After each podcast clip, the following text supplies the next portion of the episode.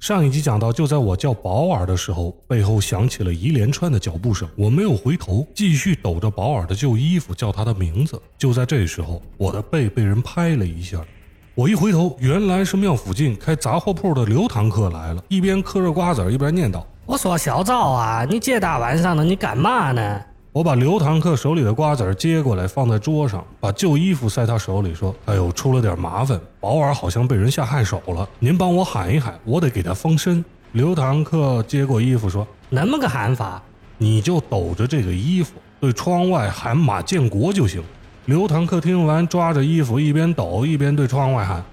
我取出一张黄纸，调了朱砂白酒明矾，画了一道紫微符，烧了，端起水碗往保尔的脸上手上拍水，拍完之后点起一根香灰棍，默念金光咒，凌空在保尔身上画金光绘。刚画完，就听见一声像是喝水被呛到的声音。保尔缓缓睁开眼睛，张了张嘴，出不来一点声。我就看他把拇指跟食指搭在一块儿，摆出一个三的手势，然后又闭上了眼睛。我突然想起来，那个纸条就是三号啊！刘堂客见保尔醒了，收了衣服往床上一丢，抓起他瓜子又嗑起来，埋怨道：“见天跟你们神神叨叨的，我都快成神婆了。”说完就走了出去。我没心思搭理刘堂客，心里一直在想这个三到底是什么意思。想了半天，只好又给师弟易老蒙千里传音。易老蒙迷迷糊糊的，听声好像是睡着了。嗯，师哥，什么事儿啊？保尔又有什么新情况？我把情况跟他一说，嗨，这么回事儿啊，你找绷不住啊。要说呢，这关心则乱，要不是一老蒙迷迷糊糊的，我还真想不起来这三跟绷不住有关系。绷不住学名叫蒯三海，是三山派三字辈的道士，在橘子洲一个大庙旁边开命理馆。我们认识的人当中，和三关系最密切的就是他了。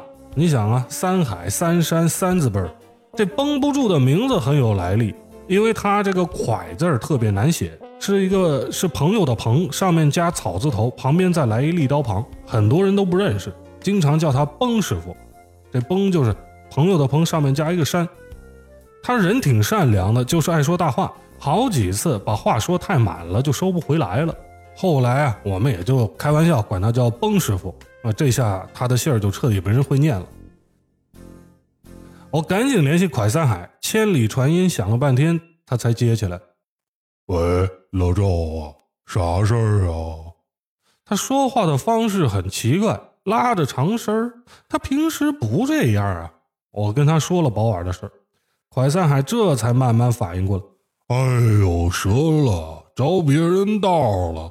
前天晚上我回来就觉得不对劲儿，赶紧自己画了一道符，化水喝了，然后就困得不行，很早就睡了。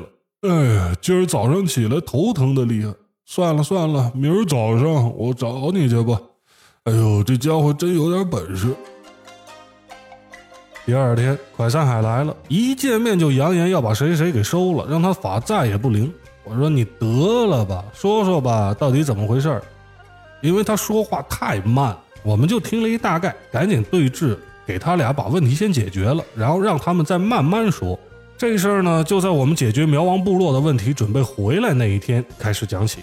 那天保尔正在大殿里面值殿，蒯三海来了，要找保尔劈琴。这劈琴啊，是我们异界的江湖黑话，意思是有个活儿需要两个人去干，干完之后再分账。蒯三海年轻的时候混过一段时间江湖，不知道从哪学了这么一大堆江湖切口啊，就是黑话。我就问保尔给了多少钱呢？保尔伸出食指，得意地说：“不多不多，鎏金鼠，鎏金鼠还是江湖黑话，意思是一千。在江湖纯典当中，一为鎏，十为竹，百为佩，千为金，连起来表示精确数字的时候，以鼠字做结尾，所以鎏金鼠就是一千整。”哎呦，一千两银子真不少，你少跟蒯三海学那些江湖黑话。保尔笑着弓着腰说：“哎，知道了知道了，学点好玩嘛。”以前那些跑江湖骗钱的，害怕自己说话被别人听了啊，露馅穿帮，所以弄了这么一套黑话。我们是做正经营生的，不骗人，不搞把戏啊，不用学这个。我扭头问蒯三海，你们接了个什么活啊？怎么把你们俩自个儿也给搭进去了呢？蒯三海要了杯茶，喝了一口，慢慢说，你知道内功是怎么回事吗？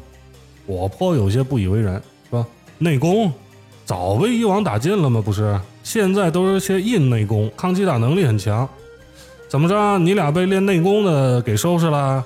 哎，这回碰上硬茬子了，就是个练内功的。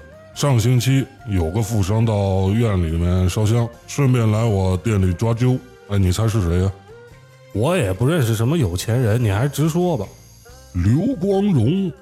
刘光荣这名字我有印象啊，是我们旁边岳麓部落的首富，八十年代高等学堂出身，毕业了以后下海经商，赶上好时候了，赚了不少银子，开始在各个行业布局，很多人见了他都得喊他老爷啊，听说是个很有势力的人。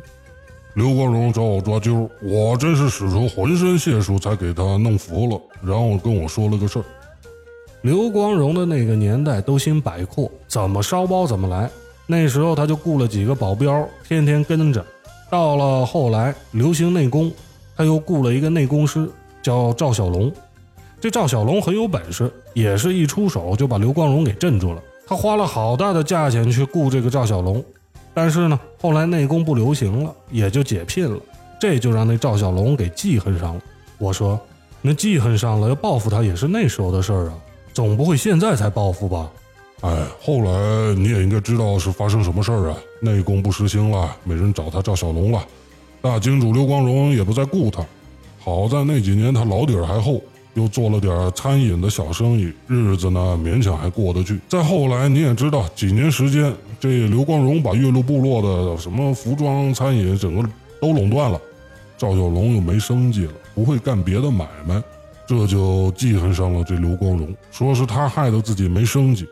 一个月前他找上门去问刘光荣要钱，刘光荣那是轻易低头的人嘛，喊保镖就把他给轰出去了。